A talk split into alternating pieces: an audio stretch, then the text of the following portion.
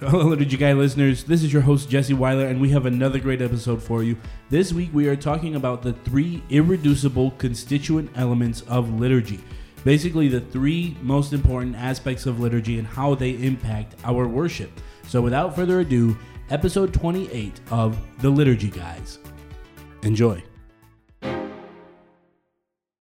I'm going to talk to you today about the Mass. The liturgy is what enculturates the gospel for us. What are you, some kind of altar boy?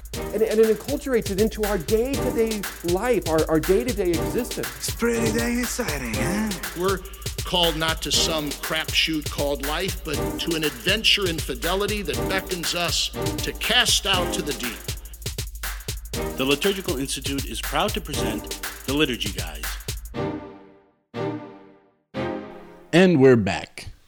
This time we are talking about Monsignor Mannion's three constituent principles of. I don't know, Dennis. What are we talking about? three irreducible constituent elements of the liturgy. But it's actually an essay that he wrote back in the 90s called Catholic Worship and the Dynamics of Congregationalism. That's exactly what I was going to say. What does that mean? Well, you know, Monsignor Mannion was the founder of the Liturgical Institute back in 2000, and he's still a priest out in uh, Salt Lake City, although I think he's kind of partly retired now. And he was very good at bringing together a lot of disparate threads. You know, you see, if you think of the liturgy as a tapestry and it's kind of started to fray and people didn't know what was going wrong with it. And he was able to pull together all these different threads and kind of very astutely name the problems and then very carefully give what he thought were the proper answers based on the foundational nature of liturgy itself. And one thing he realized, I think in the 80s and 90s in particular, was that there was a growing interest in the congregation, which is what the liturgical reformers wanted. They wanted the people in the pews to be able to worship as members of the mystical body, but that it had sort of gotten off the rails and the congregation became the dominant factor in the liturgy. And it was everything else could be uh, expendable if the congregation had more to do, more singing, more doing, more feeling involved, more busyness, more minister of this, more minister of that. It would be kind of like saying, well, we need Eucharistic ministers, as they used to call them back then, instead of extraordinary ministers, just so that people have something to do, as opposed to an extraordinary minister of Holy Communion, which is used when there's an extraordinary situation of need. And so he started realizing that congregationalism was kind of overwhelming the role of the priest and the rites of the church sometimes and wanted to reestablish those all uh, back in proper place. Okay, so that's congregationalism. We you mentioned there were three uh, constituent, right? So the, irreducible constituent, right? And uh, constituent means that the the liturgy is made of these things. They they constitute the liturgy, and irreducible means they can't be reduced any further. So you could say that you know everybody in the church is everything, but they can be reduced to another level, which is priest, congregation, and so on. So the three things were the rite, the church, uh, the rites of the church. So that's not just the book of the actual text of the mass, but everything used in the rites, the music, the art, the architecture, the vestments, the, the movement, everything that can, constitutes constitutes the rite. And a rite is a cluster of symbols used in a particular action, as Monsignor Maninos used to say, or in a, in a, in a particular uh, sequence. So you enter the doors, you walk down the aisle, you do this, then you do that, and together they form this cluster of symbols that form this tapestry of uh, symbolic mediation or sacramental revelation.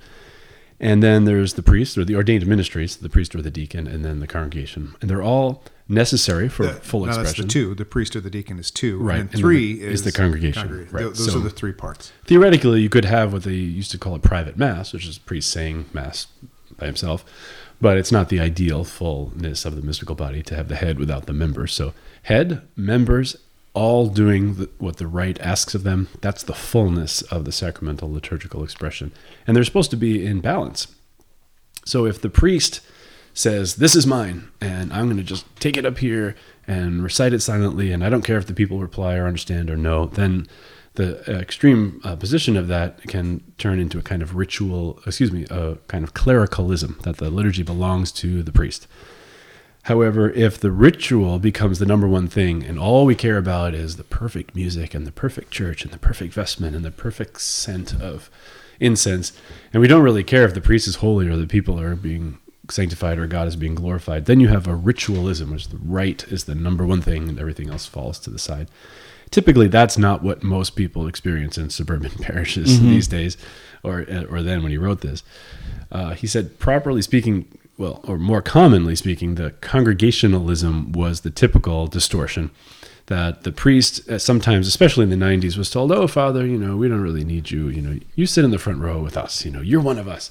Or the priest would say, Oh, well, you do this because I don't want a Lord being a priest over you. The, the sort of preconciliar concerns that the priests just said, Pray, pay, and obey, and do what I say.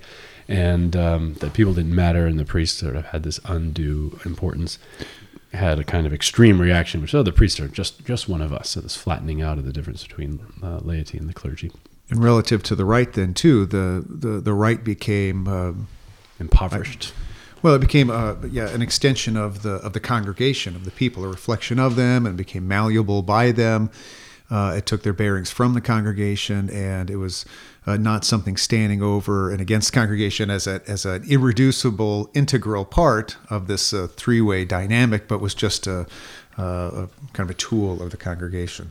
Right. So the idea is that all of these stay in their proper place. You know, Vatican II speaks very clearly about the hierarchical arrangement of of the people and of the liturgy. That there are some things at the top of the hierarchy, and then things work their way down. which is a thing that some people have a problem with. Right. Hierarchy is a word we don't like in our Right. kind of modern, self-expressive, democratic notion of things. But you know, if your head were not at the top of your neck and your foot were making the decisions for you, you'd probably be in pretty bad. You would shape. not be beautiful. And if you want to know what that means, you'll have to listen to one of our past podcasts. That's right. That would be a consonantia problem. Right. But your foot doesn't have the capacity to lead the rest of your body like your mind does and all the sort of governing principles of your brain. So the right things have to be in the right place so that the proper things happen. And that's what we mean by by hierarchy. And so if the congregation is overwhelming um, the the rite, then it's not a full participation in the sacramental system of, of the church anymore. So we just everybody comes and says we're going to do whatever we want. Well, they're not being conformed to any kind of heavenly reality that precedes them. They're just inventing a kind of chaotic earthly reality. There's nothing really wrong with that if you're you know out on the football Well, field. two rights can make a wrong. If you, you know. Lack of right. Right, oh, mostly that's makes right, a right, right, in this right. Is case. that like dancing with two left feet? Yeah, I guess.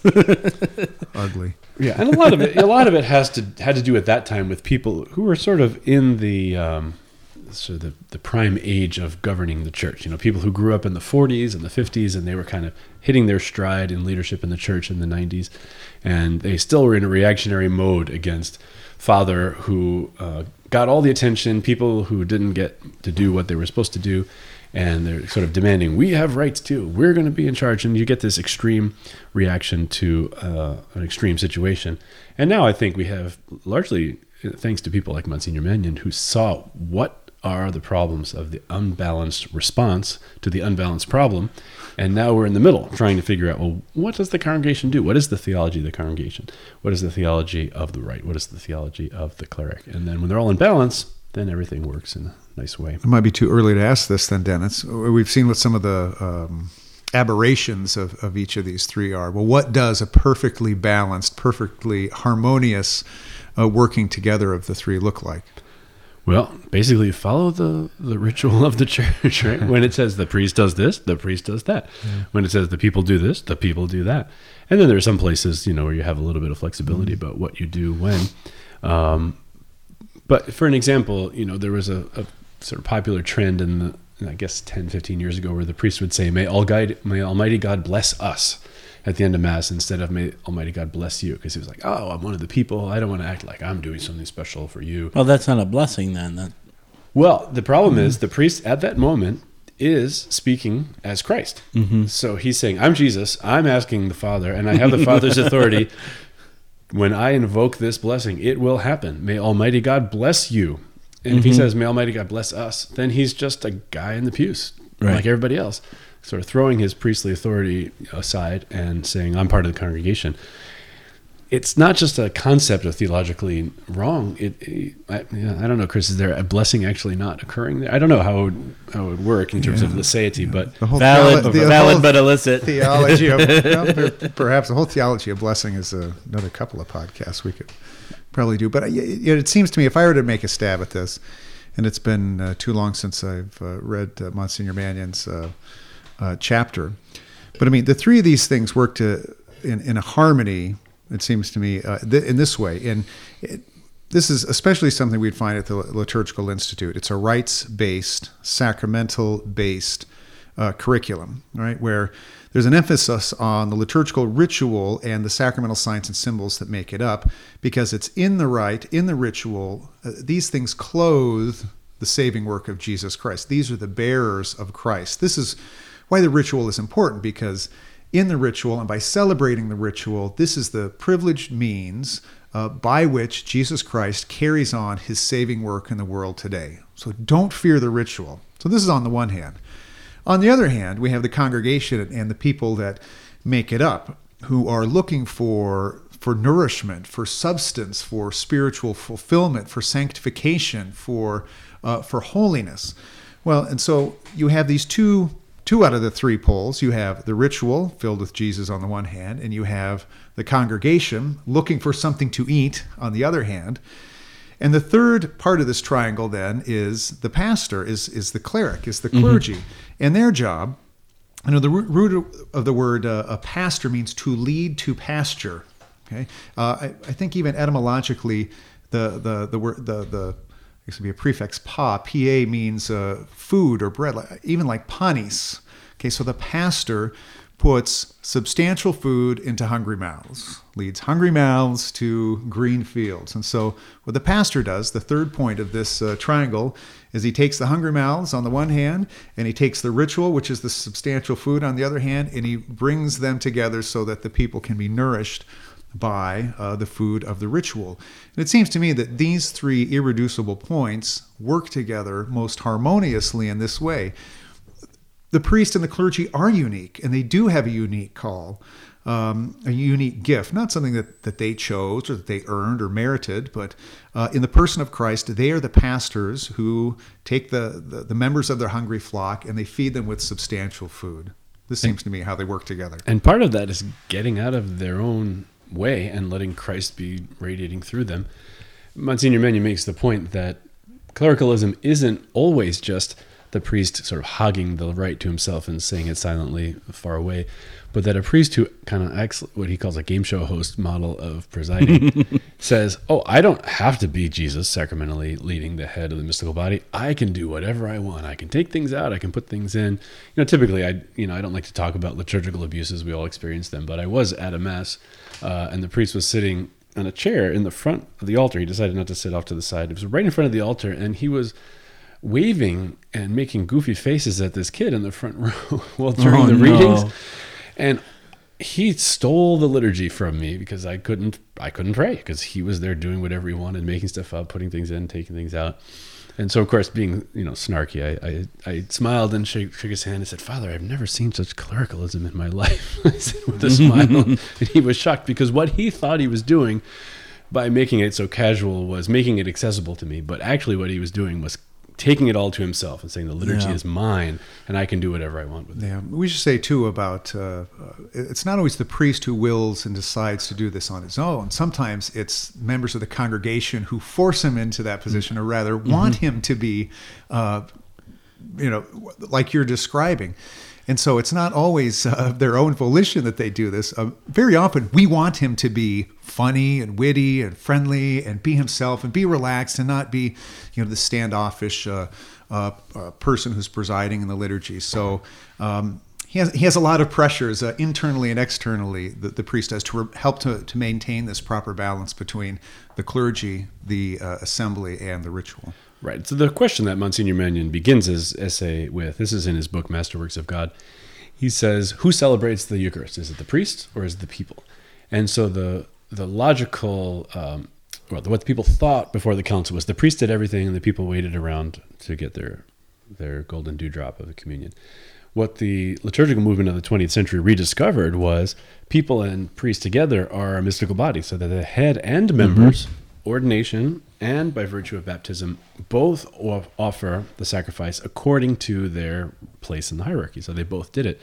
What happens then is two, oh yeah, I'm a priest too because I'm baptized. So the congregation does everything. And when a congregation becomes dominant, guess what happens?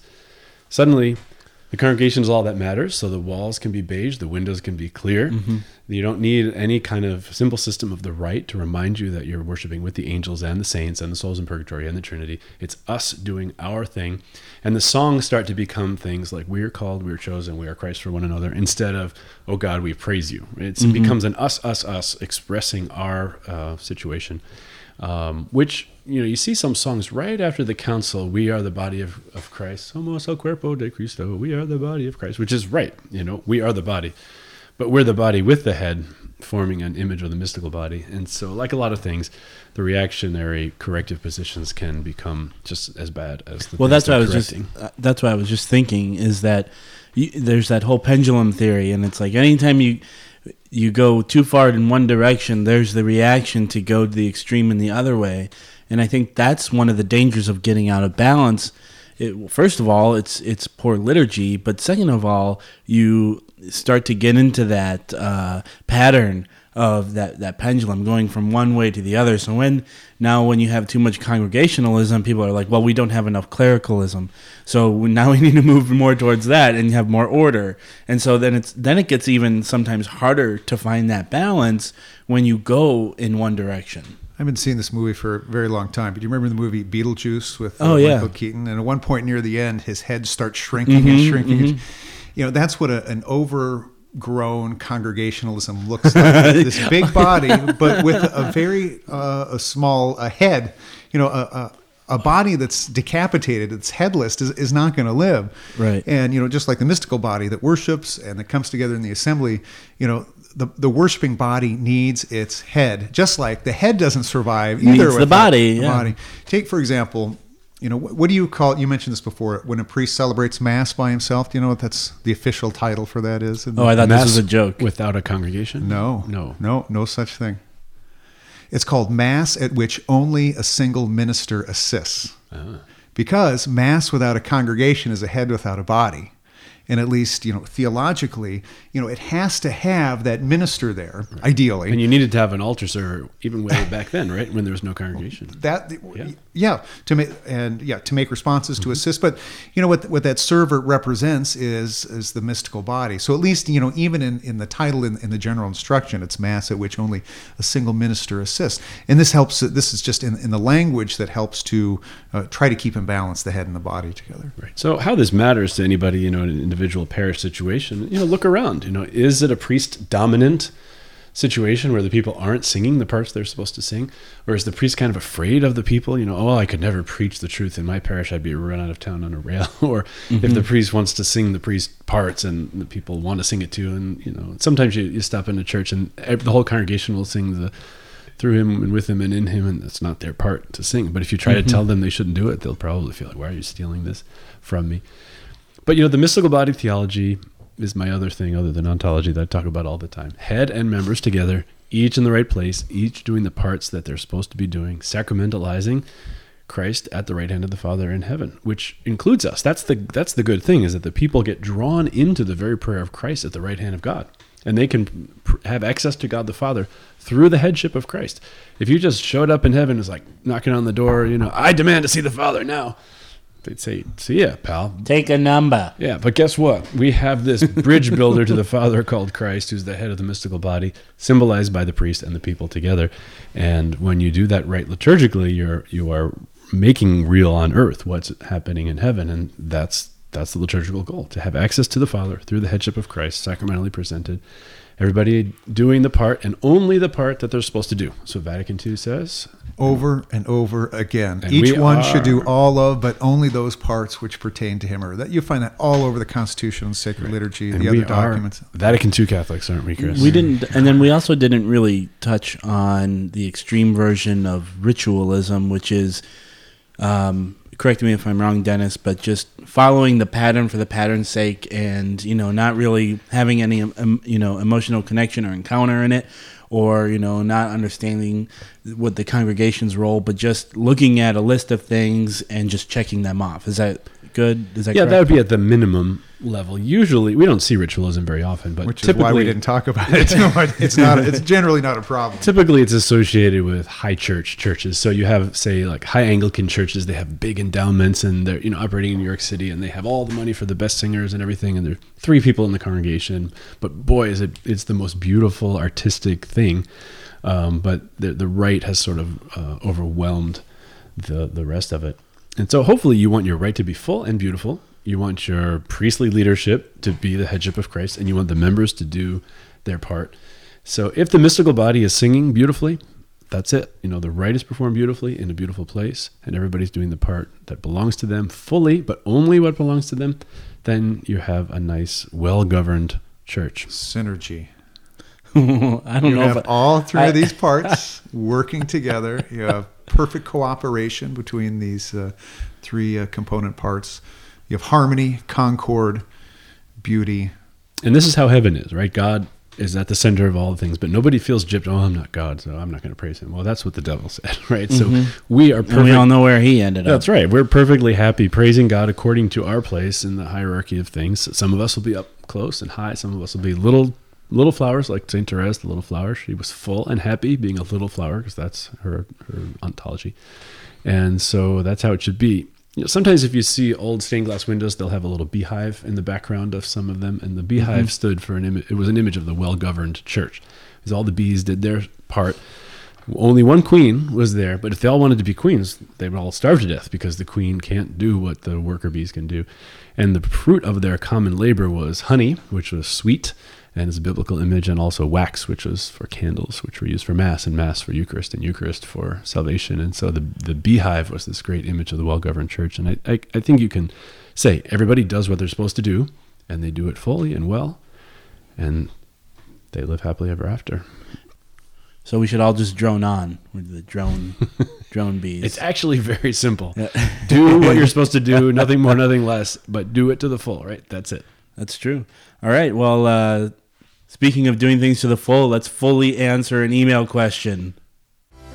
Hey, Liturgy Guy listeners, this is your host, Jesse Weiler. And before we get into this week's email question, I wanted to quickly remind you about our Young Adult Liturgy Conference coming up in April 2017. If you're a young adult and you've enjoyed listening to this podcast, both Dennis and Chris will be speaking at this Young Adult Liturgy Conference in Chicago. So to learn more about that, go to www.betransfigured.com. So, why go to the Liturgical Institute? Well, if you want to serve the church and do liturgical studies from the heart of the church, you won't find any place quite like this. This place is faithful to the magisterium, but it's a dynamic orthodoxy, not dry. And at the same time, it not only makes the faith come alive, it also empowers you to help that be the experience for others as well. Hi, I'm Dr. Scott Hahn, and I want to warmly recommend the Liturgical Institute for your consideration. Pray about going and studying and sharing the richness of our living tradition. Mail call! Mail call! Oh, Moses, Moses, why do you question me? Why do you care? Today, we have a similar debate over this. Anyone know what this is, class? Anyone? Uh, all right, so we have an email question from a listener today, and today's question is: Are you allowed to have a mass outdoors? And this question is from anonymous. So, what say you? No, I mean yes. Sometimes, maybe. I think I've been to a, a mass in the Vatican where the where the Pope said mass Yeah. outdoors. So, Then And I, was, get- I was camping with a priest once, and we celebrated Mass outdoors on a rock. Okay. Yeah, that's uh, that's kind of the yes no part of the the question. Uh, in a document called Redemptionis Sacramentum, Instruction on the Eucharist, Things to Do and Not to Do, it uh, provides a whole uh, a variety of legislation on elements of the Mass, and it cites the Code of Canon Law in our answer for this question. It says, The celebration of the Eucharist is to be carried out in a sacred place, unless in a particular case necessity requires otherwise. The, in this case, is to be done in a decent place. All right, so uh, there has to be a reason that it's not going to be in a sacred place. So, for example, there's too many people to fit inside of St. Peter's Basilica, or there's no church, and so the priest has to say Mass on the camping trip outside. But if it's just a matter of, well, the church is right there, we can do it in the church, we can do it uh, in the parking lot outside of the church, well, that doesn't seem like it, it would be a, a necessary uh, requirement. So if if there are means to have the mass indoors, then you should always have it indoors. Yes, uh, that's I think with this what this instruction is trying to say. Yeah, if if uh, if at all possible, have it in the sacred place. Only if there's a um, uh, particular case necessity requires otherwise would you go somewhere else. So it's not like uh, the magisterium or the tradition of the church is well, you can have mass here, you can have mass there. It really doesn't matter. It does matter because a sacred place uh, brings with it so much. Uh, sacramental substance and meaning that it, it's it's all a part of the fabric of the celebration of the mass. And I don't think it's an indoor outdoor question as much as is it in a sacred place, meaning a place consecrated and sacramentally rich with the things that indicate the importance of what you're doing. You know, I talk about churches all the time being an image of the heavenly Jerusalem, and you have the, the heavenly beings there. And so, if you have a building that shows you your own heavenly future, that will enable a fuller participation in the liturgy. And so, it's not just a yes or no law question, it's when you do it, you should do it more fully, and the art and architecture are part of that fullness. So the answer is yes, but or no, but right, like it. so Oh, many but. liturgical Right. questions. yeah, all things being equal, go inside the church when when possible. when possible. All right, sounds good. Anonymous, I hope that answered your question. And if you want to submit a question to the Liturgy Guys, you can email us at questions at liturgyguys.com. Thank you and God bless. The Liturgy Guys is produced by the Liturgical Institute. If you like what you've heard today, like us on Facebook and follow us on Twitter. And be sure to check out liturgicalinstitute.org to discover more about our degree programs, public events, and publications. Refresh your soul and renew the church at what Bishop Robert Barron calls one of the very best places in the country to receive formation in the Catholic liturgical tradition. Ah. Now that's a podcast.